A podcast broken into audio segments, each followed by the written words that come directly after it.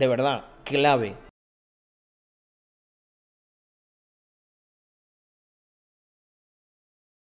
Pues Marcel, eso es algo que nos pasa a muchas personas, sobre todo los que somos así como más curiosos, más dispersos. A mí también me pasa lo de perder el foco, pero básicamente es créate un flujo por las tres tareas más importantes y no salgas de ahí, no le des muchas vueltas. Te pones con esas tres, una, primero la uno, luego la dos, luego la tres y luego ya haces lo que quieras. O sea, tienes que eliminar esa parte que le dejas a tu cerebro de decidir por ti. No le dejes decidir, porque entonces va a decidir hacer otra cosa y otra y otra y otra y otra y entonces vas a decir, mierda, he procrastinado. Que luego muchas veces no es procrastinación en la que pierdas el tiempo, sino que vas descubriendo algo y otro y tal y es priorizar y ejecutar. Yo creo que una de las cosas en las que más me he autodisciplinado es en eso, en saber cuándo una cosa es la prioridad y ejecutar. Y también os voy a decir una cosa que ayuda muchísimo. Una vez a la semana y una vez por día, pararos, pararos un momento, cogeros, yo que sé, un refresco, algo, un, un squeak, algo que os guste, os quedáis tranquilos delante del ordenador y planificáis lo que vais a hacer o revisáis el plan. Esto es un gesto que lo cambia todo. Si tú, a, si tú a final de semana, el domingo, te paras a ver el planning y planificas un poco la siguiente semana, esa semana es un 100% más productiva de lo que lo iba a ser si simplemente dejas que fluya. Y si eres alguien que procrastina o tal, tienes que ser muy reactivo y muy ejecutor. O sea, si tú, por ejemplo, dices, vale, es que me he puesto con otra cosa, pero esto es más importante. No tienes que ser la típica persona de me pongo con esto, lo empiezo un poquito y luego la siguiente. No.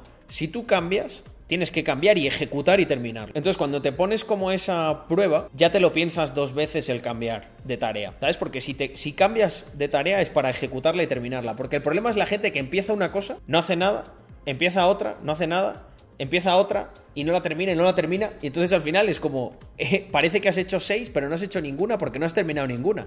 Si no está mal, no está mal el que tú cambies, porque priorices otra cosa, porque digas, hostia, se me ha ocurrido esto y esto es mucho mejor. Pero esa que cambias, que es mucho mejor, la ejecutas.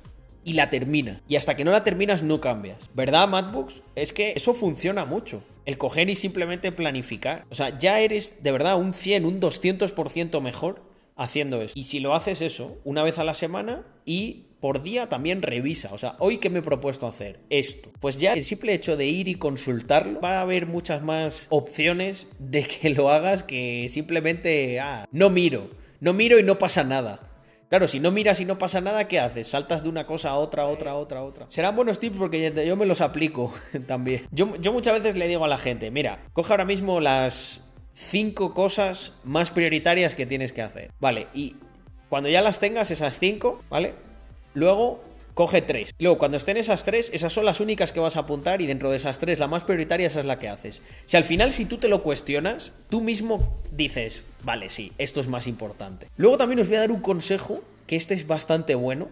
Mirad, voy a sacar la pizarrita así rápido para aclararlo un poco más para los que lo están viendo. Mirad, yo he descubierto que hay un tipo de tareas que son muy tocapelotas, que son las como las micro tareas o las tareas poco importantes. Entonces, mirar, lo voy a pintar como que cuadrados grandes son las tareas importantes, ¿vale? Y los cuadrados pequeñitos son las que no. Entonces tú vas teniendo, pues eso, cuadrados grandes y muchos cuadrados pequeñitos. Entonces hay una cosa, y esto más de uno va a decir en casa, buah, chaval, esto es justo lo que me pasaba. Mirad, yo me he dado cuenta que normalmente nosotros lo que hacemos es tendemos a priorizar los cuadrados grandes, ¿vale? Entonces lo que hacemos es ponemos los cuadrados grandes como prioridad y los cuadrados pequeñitos ¿vale? Que representan las tareas pequeñitas después. Y tiene sentido, porque al final los cuadrados grandes normalmente te las tareas grandes, perdón, te requieren más tiempo, más recursos, tal. Pero ¿sabéis qué ocurre? Y yo me he dado cuenta de esto, si es una putada.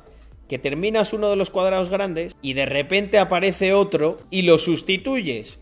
Y entonces te das cuenta que han pasado varias semanas y dices, pero tío, esta mierda, esta mierda, esta mierda y esta mierda que las hago literal en 5 minutos, en 10 o en 20, llevo aquí dos semanas que no las he hecho.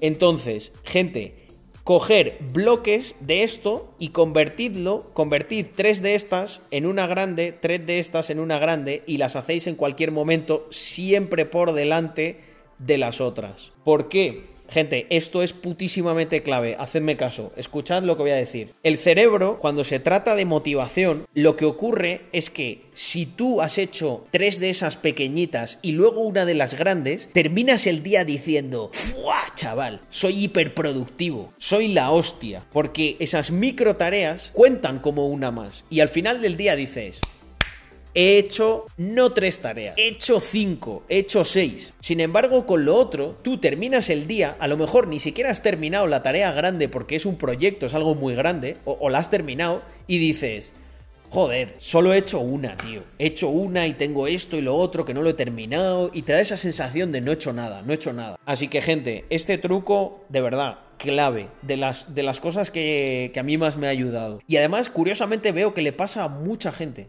a mucha gente. Eh, es eh, súper importante poner esas tareas pequeñas por delante y hacerlas en bloque, porque al final, tío, en media hora te pules normalmente la mayoría de esas tareas. Y, y la sensación con la que te quedas al final del día es mucho mejor y eso te hace estar más motivado. Bueno, por supuesto, llegado a ciertos niveles, subcontratas. Hasta que no es una tarea recurrente, ¿no? Algo. ¿En cuántos proyectos estoy metido ahora mismo? No los cuento, pero bastantes. Editores, saquen vídeo a YouTube. Este, este trozo ha quedado bastante guapo, sí.